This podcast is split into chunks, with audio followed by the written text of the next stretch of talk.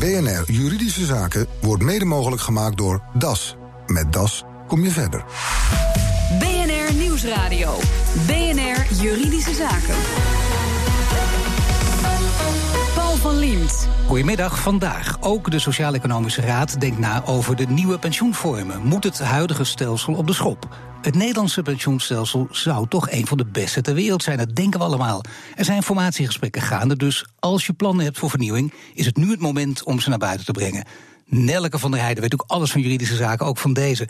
Nelke, was het ook wat de SER vorige week voor ogen had met de lancering van een nieuw pensioenplan? Nou, de SER is er in elk geval wel over in gesprek. Want er gaan natuurlijk stemmen op dat het huidige stelsel veel te duur zou zijn. Ik heb wat kroonleden van de SER gesproken en die benadrukken dat er wel gesprekken gaande zijn, maar dat er zeker nog geen kant-en-klaar plan ligt. Maar er wordt dus wel nagedacht over een vorm van pensioensparen in een wat individueler spaarpotje. Maar is dan het verplichte collectieve sparen, is dat niet langer heilig? Je hebt in dat plan, dat officieel dus nog geen plan is, wel een eigen beleggingsspaarpot waar je dan maandelijks inlegt. Maar het pensioenfonds blijft beleggen en jij als deelnemer hebt dan helemaal niks over te zeggen. Je ziet alleen wat rechtstreekser hoe het met je pensioen gaat. En nou, de laatste tien jaar van uh, dat, dat je voordat je met pensioen gaat, gaat er wat geld uit jouw persoonlijke spaarpot dan weer toch naar een collectieve spaarpot. Waardoor, uh, waarvoor het pensioenfonds dan wat minder risico loopt. Dankjewel, Nelke. Ja, wat is wijsheid? Dat leg ik voor aan mijn pensioenpanel vandaag. Bestaande uit twee heren, allebei werkzaam aan de VU. Erik Lutjens, hoogleraar pensioenrecht aan de VU in Amsterdam. En Theo Kokke, hoogleraar risk management, ook dus aan de VU in Amsterdam. Heren, goedemiddag. Uh, jullie zijn beide uh, werkzaam aan de VU. Het is de bedoeling ook in dit half uur dat jullie af en toe even wat scherp tegen elkaar in willen gaan. Komen jullie elkaar vaak tegen daar in, in het grote gebouw? Nou, ik werk bij de rechtenfaculteit en Theo bij de economische faculteit. Rechtenfaculteit is een eigen gebouw. Dus we komen elkaar niet vaak tegen. Nou, dat belooft goed voor vandaag. uh, is het uh, te duur, dit stelsel, of is het het beste pensioenstelsel ter wereld? Uh, Theo Kokken. Nou, het is wel een van de beste pensioenstelsels ter wereld. Dus absoluut qua de hoeveelheid die we sparen, de manier waarop we dat gezamenlijk collectief beleggen, is dat gewoon verreweg uh, samen met Denemarken het beste stelsel van de wereld. Erik Lutjes, me eens dat we dat bij het begin van deze discussie weten. Is dit het beste stelsel ter wereld samen met Denemarken? Uit allerlei statistieken komt dat steeds naar voren. Dat uh, Nederland niet eerst is, maar toch wel tweede of uh, op, op, op, op zijn laatste derde. Moet maar dat is heel goed. Moet het, dan ook, moet het dan ook zo blijven? Moet er niets aan veranderen? Nou, waarom zou je iets wat niet broken is proberen te lijmen? Het is een heel goed stelsel. Er nemen een miljoen werknemers bouwen daar pensioen in op. Dus waarom zou je dat gaan veranderen? Ja, gelukkig heel toch een econoom aan tafel, inderdaad, Theo Kokken. Want uh, moet er wel degelijk iets veranderen? Ja, er moet wel degelijk iets veranderen. Uh, niet zozeer de hoeveelheid die we sparen of de manier waarop we dat met pensioenfondsen beleggen. Maar wel de manier waarop we het geld verdelen tussen generaties. Dat gaat nu met hele moeilijke regels. Die hele moeilijke regels die werken tot, uh, leiden tot heel veel toezicht in, het, in de pensioenwereld. En die leiden ook tot veel wantrouwen. Want iedere keer als een regel verandert, dan zijn of de ouderen boos, want dan valt het in hun nadeel. Of de jongeren zijn boos, want het valt uh, dan ten nadele van hun uit. En dan denken ze, nou, wij krijgen straks helemaal niks. Dat is natuurlijk helemaal niet waar, want die jongeren krijgen wel een goed pensioen. Maar het is zo complex geworden, omdat eigenlijk die werkgever als, als zeg maar, garantiestel steller hè, voor dat pensioen, die is weggevallen. En nu hebben we een soort heel moeilijk stelsel tussen uh, jongeren en ouderen die samen het geld moeten verdelen. En dat moeten we op een iets andere manier gaan doen. Maar dat is best wel dat iets anders is best wel complex om daar te komen. Nou, het is behoorlijk complex. Er moet er wat veranderen. Want inderdaad, zowel ouderen als jongeren lopen toch regelmatig te klagen. Ja, kijk, dat blijf je natuurlijk houden in een, uh, in een ander stelsel. Want dan zeggen de ouderen, ja, ik, ik krijg te weinig terug aan pensioen voor mijn premie. Terwijl dat nu is het collectief verdeeld. En het is helemaal niet zo ingewikkeld. Je betaalt premie en elk jaar zie je op je pensioenoverzicht hoeveel pensioenaanspraken je kunt verwachten. Dat is heel transparant volgens mij. Maar dat betekent dat je er niets moet veranderen. Dat betekent ook dat mensen die nu klagen, die uh, massale groepen ouderen en jongeren, dat die het niet begrepen hebben? Er, er, is wel wantrouwen en dat kan te maken nee, hebben met onduidelijkheid. maar dat ja. ze het niet begrepen hebben? Misschien niet begrepen, inderdaad. Maar is dat niet heel paternalistisch om dat dan weer te gaan roepen? Uh, mis, mis, misschien wel, maar ik denk dat het heel belangrijk is om toch uh, het stelsel zo te houden dat heel veel mensen daarin blijven deelnemen. Dus je moet een vorm van verplichtstelling hebben, anders uh, komen er allemaal zogenaamde witte vlekken, mensen zonder goed pensioen. Nou, daar ben ik het helemaal mee eens. Verplichtstelling, misschien moet je zelfs wel denken over het uitbreiden van de verplichtstelling naar een steeds grotere groep mensen die geen vast arbeidscontract hebben, dus richting ZZP'ers. Uh, en dat op een bepaalde meer flexibele manier. Dus ik ben daar met die verplichtstellingen in Nederland fantastisch. Hè. Die moeten we ook houden. Ik denk dat veel mensen bang Maar zijn dat als verplichtstelling moet je houden. Veel mensen zeggen wel vaak, ja, maar eigenlijk is het toch flauwekul. Laat mij dat gewoon zelf bepalen. Maar mensen kunnen dat niet. Daar, eh, daar hebt u ook voor doorgeleerd, meneer Kokken. Daar weet u alles van. Dat mensen gewoon... eh, Ja, vanuit de psychologie weten we gewoon dat mensen gaan, gewoon niet eh, kunnen. die gaan gewoon uitstellen, die gaan te weinig sparen. Eh, we hebben in Amerika gezien toen het een individueel stelsel werd, en met echt individuele potjes waar mensen zelf konden gaan sparen en zelf beleggen, dat het tot een drama eh, uit, op een drama uitliep. En, en daar is eh, Erik Lutjes denk ik ook bang voor dat als we dit stelsel veranderen, dat dat die kleine verandering die ik zou willen, eh, iets meer individueel duidelijkheid hebben Maar over. neem die angst bij hem dan eens weg. Want hij knikt inderdaad, Erik Lutjes. Maar knik, hij is daar ja. bang voor. Dat Ja, klopt, hij is bang bang. Maar neem die angst eens weg. Nou, die angst kun je wegnemen door te zeggen van het, blijft een collectief pensioenfonds. Het, blijven, eh, het zijn ook geen individuele potjes in de zin van dat het, eh, dat potje helemaal van jou is. Eh, je moet juridisch borgen dat het in het collectief blijft. Maar dat wel wat jij in hebt liggen, dat het dat geld, dat het niet kan veranderen door een verandering in een regel. En nu gebeurt dat wel. Je eigenlijk je toekomstige verwachte inkomen verandert als er weer iets met de rekenrente gebeurt. En, dan, eh, en daar, dat is zo complex geworden. Kost ook heel veel geld, dat toezicht. Eh, als we daar nou van af kunnen, zonder dat we die collectiviteit eh, loslaten, dan, dan hebben we een hele grote stap gezet. Nou, die stap zou je toch kunnen zetten? Of Ja, eigenlijk hoor ik zeggen, het moet niet, niet individueel, het moet wel verplicht, het moet in fondsen blijven, het moet collectief belegd blijven worden. Ja, dat is Maar we precies noemen- wat we maar nu- we noemen het persoonlijk maar potje. we noemen het eh, persoonlijk potje, maar dat is het helemaal niet. Want het is gewoon een collectief potje. Maar dit Dus- is wel een hele rare spraakverwarring nu. Hè? Is het Ja. nou wel Ja, of dat- geen persoonlijk potje? Nou, het is, het is, eh, daar, daar, we praten nu met een jurist en die heeft gelijk. Want het is geen persoonlijk potje in die zin dat je, het, je kunt het er niet zomaar uitpakken. En dat is ook mooi, want anders gaat iedereen gewoon daarmee op vakantie. Of koopt zoals in eh, Engeland de minister heel trots zei... nu kan iedereen straks eh, een eh, Lamborghini kopen. ja, zomaar een beetje gekke dingen gaan doen. Kom Precies, nou. maar vier jaar later ben je gewoon, of tien jaar later ben je straatarm. En dus dat moeten we voorkomen. Dus in die zin, het is belangrijker dat we afgaan van die hele complexe rekenregels. Hoe je over 70 jaar geld verdeelt tussen jong en oud, dat is, eh, dat is niet vol te houden. Nou, fijn. In het programma Juridische Zaken krijgt de jurist gelijk. Dat is in ieder geval ik ben meegenomen. helemaal tevreden op dit moment. Ja, oh, hier heb, ik, heb ik het woord gelijk eh, in de mond genomen? Nee, dat wou ik niet eens aan gaan doen. Ja, het woord gelijk eh, speelt een grote rol in, in deze. Eh, maar bovendien speelt ook een grote rol. eh, het belangrijk punt dat de CER wil aanpakken. De garantie voor de hoogte van het pensioen is niet houdbaar.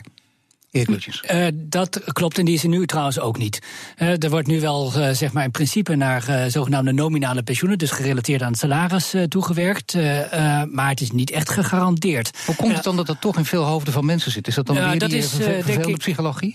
Nou, niet alleen psychologie. Dat is denk ik eh, toch wat verkeerde informatie uit het verleden geweest ook. Tot zeg maar de financiële kredietcrisis in 2008 eh, werd er altijd voorgespiegeld... en naar de omstandigheden van toen terecht... dat dat pensioen echt absoluut veilig was. Nou, terecht. Dat was ook, wie had daar baat bij om dat zo voor te spiegelen? Nou ja, de dekkingsschade waren toen sky high. Dus eh, in die zin was het terecht, eh, zo bedoel ik het. En dus, eh, ja, sinds 2008 weten we dat er ook onderdekking kan zijn bij pensioenfondsen. ja, jammer dat dat pensioenakkoord. toen niet zo duidelijk is. eh, Nee, verteld. niemand dacht eraan. En ik vind het niet, ik, in die zin vind ik het niet terecht. Het was altijd al duidelijk. eh, kijk, ik wil niet met hindsight zeggen, maar ik heb erover geschreven. Al ver voor 2008. Wat gebeurt er nu als we in onderdekking komen? En, en daar hadden we geen oplossing voor. En toen zeiden mensen. Dat komen we nooit. Ja, dat is natuurlijk geen, eh, geen manier van een systeem nou, runnen. de dekkingsgraden zijn sky high, zegt al. waren Dus die dacht dat maar ze kunnen ook sky high... eh, Ze kunnen ook, dat, dat waren ze, maar ze kunnen ook eh, sky high naar beneden denderen. En dat hebben ze ook gedaan. Dus iemand als Erik Lutjes had er eigenlijk eh, kennis van moeten nemen van, van uw geschriften. En dat heeft hij niet gedaan. Nou, dat weet ik niet of Erik... Nou ja, zo Erik te horen, zo te horen. is een jurist. Jurist zal hij dit... Ja, maar dan neemt het wel eens kennis van een ander vak. Ik had toen als jurist had ik eh, procedures over de vraag hoe verdelen we het overschot. Dat waren hele andere tijden dan nu. Nu hebben we procedures over de vraag wie draait op voor het tekort. Maar dan werd je dus in die tijd voor 2008 ook weggelachen als je die vragen stelde die eh, in dit geval de econoom eh Koppen Ja, en in de communicatie werd dat ook helemaal niet voor gewaarschuwd. Maar economen lachten er ook om hoor. Als je zei van eh, ja, maar hoe gaan we dit nou oplossen als er straks een onderdekking komt? Dan zeiden ze dat kan helemaal niet. Dus dat was gewoon een, een, een- daar konden ze met hun hoofd niet bij. Want economen die leven ook in een soort ideaalwereld van, van eh, kleine schokjes en, en niet van enorm grote klappen. Enorm langdurig dalende rente, toename van de levensverwachting eh, die iedere keer eh, groter is dan dat we verwachten. En misschien krijgen we nog wel grotere klappen te verwachten komende tijd, of niet? Nou, dat kan ook. Je weet eh, absoluut niet eh, hoe die beurzen die nu opgeblazen zijn, hoe die zich gaan gedragen. Ik bedoel, we weten alleen dat de wereld door een bepaald figuur wordt geregeerd die zelf bepaalt welke obligaties die opkoopt, onze meneer Draghi. En dat is geen kapitalisme meer. We leven nu in een in een soort uh, centrale bankkapitalisme. en dan weten we niet eens wat er politiek gebeurt met Europa. Europa kan in elkaar storten, noem maar op. We willen hier geen grote doemverhalen ophangen. Maar toch, je moet ook met dat soort scenario's rekening houden. Maar dan nog blijft het pensioen blijft gewoon nou ja, je kunt niet een pensioenstelsel nu inrichten dat 80 jaar houdbaar is. Uh, dus uh, zover kun je niet uh, nu beslissen met de inrichting van een pensioenstelsel. Ja, dus waarom zou je het dan veranderen? Als het, ik, ja. ik heb een argument waarom je het wel moet veranderen.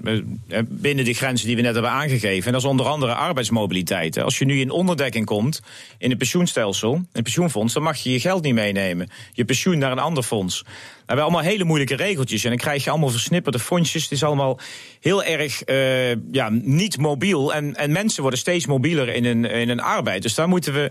Dat is een van de redenen waarom ik daar ook een oplossing voor zou willen hebben. Omdat het dan veel makkelijker wordt van nou, dit is mijn aanspraak en die neem ik zo mee. Het wordt makkelijker, maar is het ook juridisch zo eenvoudig op te lossen? Nou, denk ik niet. Zeker niet als ik hoor dat ook in het zeg maar, beoogde nieuwe stelsel, althans het stelsel waar Theo over spreekt, er collectieve pensioenfondsen zijn. Dan is het dus niet iets wat je er zomaar individueel uithaalt. en als dat wel op grote schaal gaat gebeuren, ja, dan is die continuïteit van dat fonds ten opzichte van de andere natuurlijk discutabel. Dus dat is allemaal onzekerheden waar je weer beperkingen op moet leggen.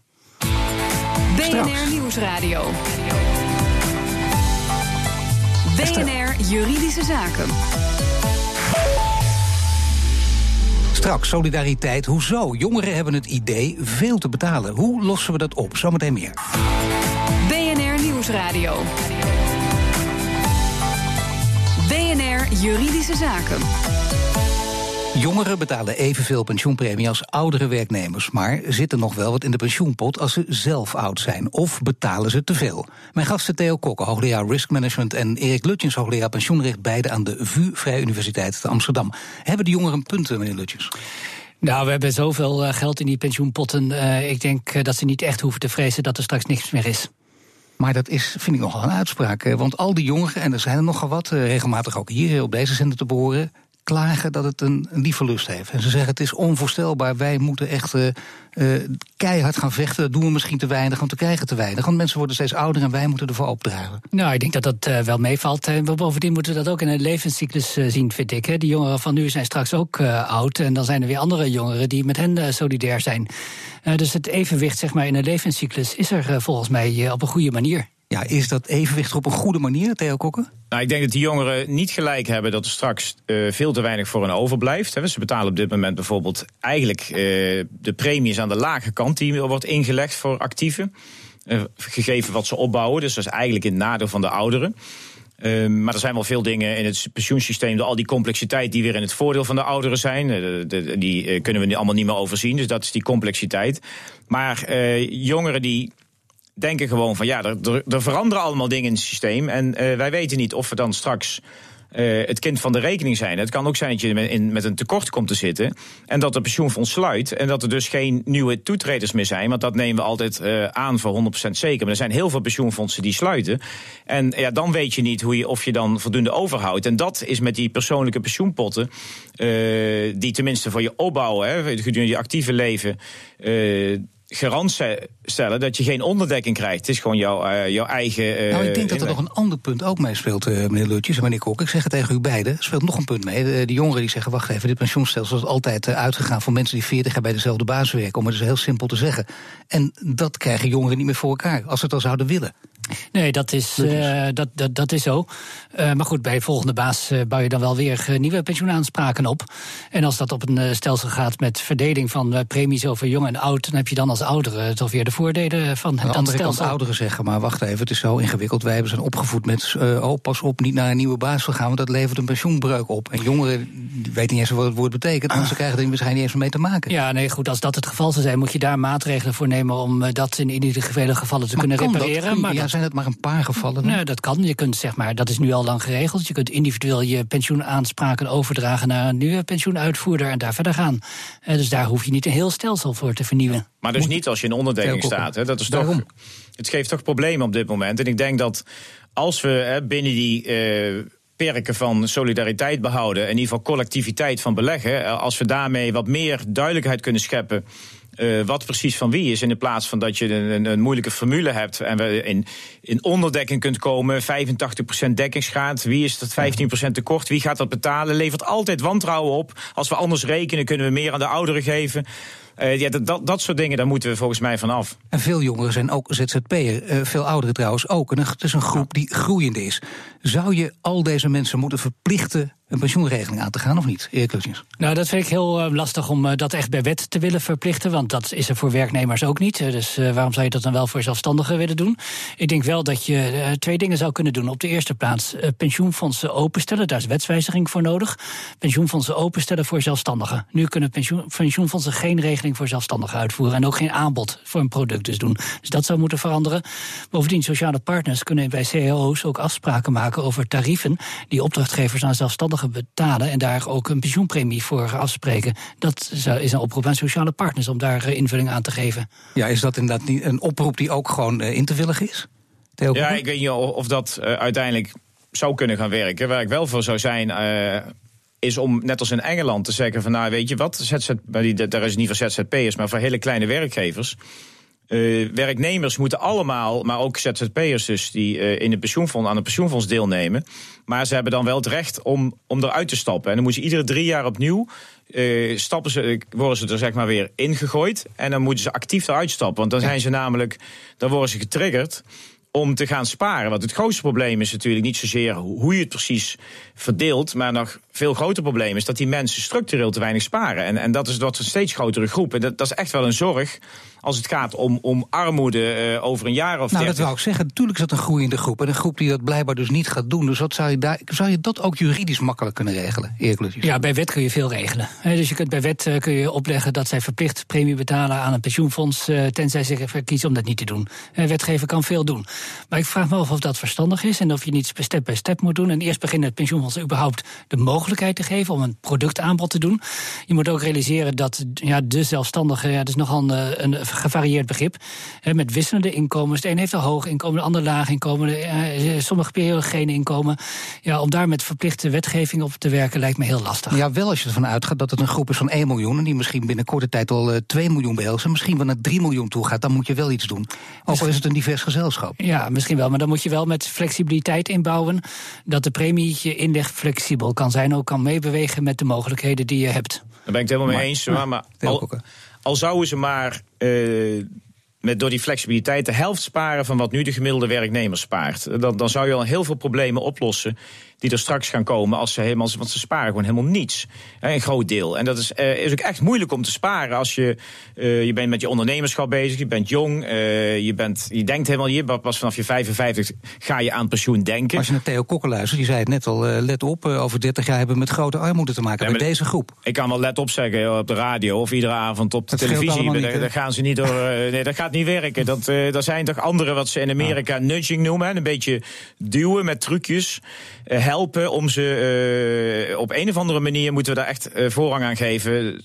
Of het nou verplicht sparen ja, dat is. zou je wel kunnen doen. Wordt dat binnen de uh, serieus genoeg genomen, Erik Lutjes? Nou, Zover je dat kan beoordelen? Ja, er is wel een werkgroep bezig met de problematiek van zelfstandigen. Maar daar ja. gloren nog geen oplossingsvoorstellen.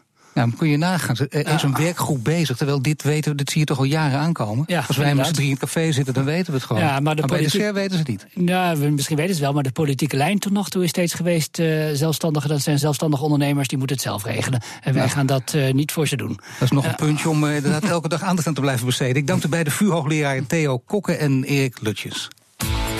BNR Nieuwsradio. BNR Juridische Zaken. Paul van Liemt. Spullen die je bij je moet houden in het ziekenhuis. Geldt dan eigen schuld dikke bult als je ze kwijtraakt? Of heeft het ziekenhuis ook verantwoordelijkheid? Het verslag is van Nelleke van der Heijden. Mevrouw Jansen, uw man moest uh, vorig najaar geopereerd worden. Heeft een gehoorapparaat en heeft dat natuurlijk ook meegehad in het ziekenhuis.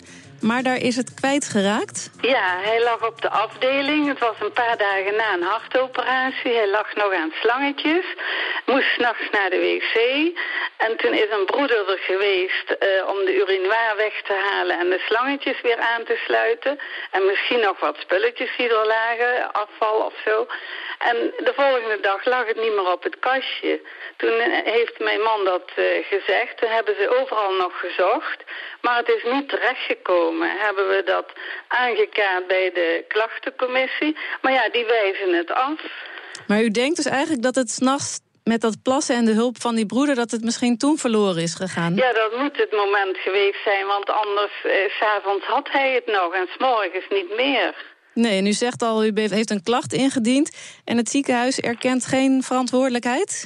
Nee, die uh, vergoedt het niet. En het kost natuurlijk wel aardig wat, een nieuw gehoorapparaat. Ja, mijn man was zelf verzekerd en hij heeft uiteindelijk nog 557 euro moeten betalen. Ja, dat is nog steeds wel een fors bedrag. En het ziekenhuis zegt dus, die wil daar niet aan meebetalen. Nee, ik heb nog gezegd, nou, dat zal toch op een of andere manier een verzekeringspotje van het ziekenhuis moeten zijn. Maar het werd niet vergoed. Toen is het naar de raad van bestuur gestuurd. En die zeggen, de patiënt is zelf verantwoordelijk voor het beheer van persoonlijke spullen. Moet u zich er nu bij neerleggen? Ja, dat vragen we ons af, of er nog een mogelijkheid ligt. Frans Joosten van Joosten Advocaten. Het ziekenhuis zegt eigen verantwoordelijkheid. Is dat ook zo? In beginsel heb je zelf de verantwoordelijkheid voor je spullen. Maar als je in een ziekenhuis ligt waarin is gezegd... je moet een hoorapparaat onder handbereik houden... en dat is begrijpelijk voor de veiligheid, je moet mensen kunnen horen... geeft dat ook een verantwoordelijkheid van het ziekenhuis... voor de zorgplicht van de spullen van de patiënt. Zeker als ze weten dat dat op het kastje zal liggen... want je moet er makkelijk bij kunnen... betekent dat dat je een extra zorgplicht hebt als je aan het kastje komt door spullen weg te halen. Ja, en nou is er dus die nacht dat het kwijt is geraakt... één keer een broeder geweest. Dus het lijkt dat het toen verloren moet zijn gegaan. Maakt dat de zaak voor mevrouw Jansen nog wat sterker? Dat zou ik denken van wel. Het is een openbaar gebouw, maar s'nachts is er alleen die broeder aan het bed geweest. Die heeft met slangetjes gewerkt. Daar zullen uh, bepaalde verpakkingen bij zijn gebruikt. En het is te veronderstellen, en eigenlijk de enige logische verklaring... dat het toen is weggeraakt. Oké, dus eigenlijk is het ziekenhuis toch hier wel op aan te spreken. Hoe moet mevrouw Jansen dat aanpakken? Door nog een keer alle argumenten op een rij te zetten... en ook te dreigen met de gang naar de rechter. De argumenten die mevrouw heeft zijn dat het exoneratiebeding van het ziekenhuis niet keihard is. Het ziekenhuis kan zich er niet van afmaken door te stellen... wij hebben een beding, een exoneratiebeding noemen we dat... waardoor wij nooit aansprakelijk zijn voor spullen van anderen. Met name als van het ziekenhuis extra oplettendheid mag worden gevergd... zoals hier het geval is... en er geen andere mogelijkheid was om dat gehoorapparaat weg te leggen. Dus de argumenten zijn sterk genoeg om het ziekenhuis op andere gedachten te kunnen brengen. En anders een gang naar de rechter? Anders een gang naar de rechter. En of die meeweegt wat de eigen verantwoordelijkheid is van meneer... ten opzichte van die van het ziekenhuis, hangt van alle feiten af. Maar ik denk dat er een goede kans is dat in ieder geval een deel van de schade moet worden vergoed. Dat zei advocaat Frans Joos in de verslag van Nelke van der Heijden. Heeft u ook een juridische vraag? Dan naar juridischezaken.bnr.nl. En dit was de uitzending voor vandaag. U kunt de show terugluisteren via bnr.nl slash juridische zaken. Mijn naam is Paul van Diemt. Tot de volgende zitting. BNR Juridische Zaken wordt mede mogelijk gemaakt door DAS. Met DAS kom je verder.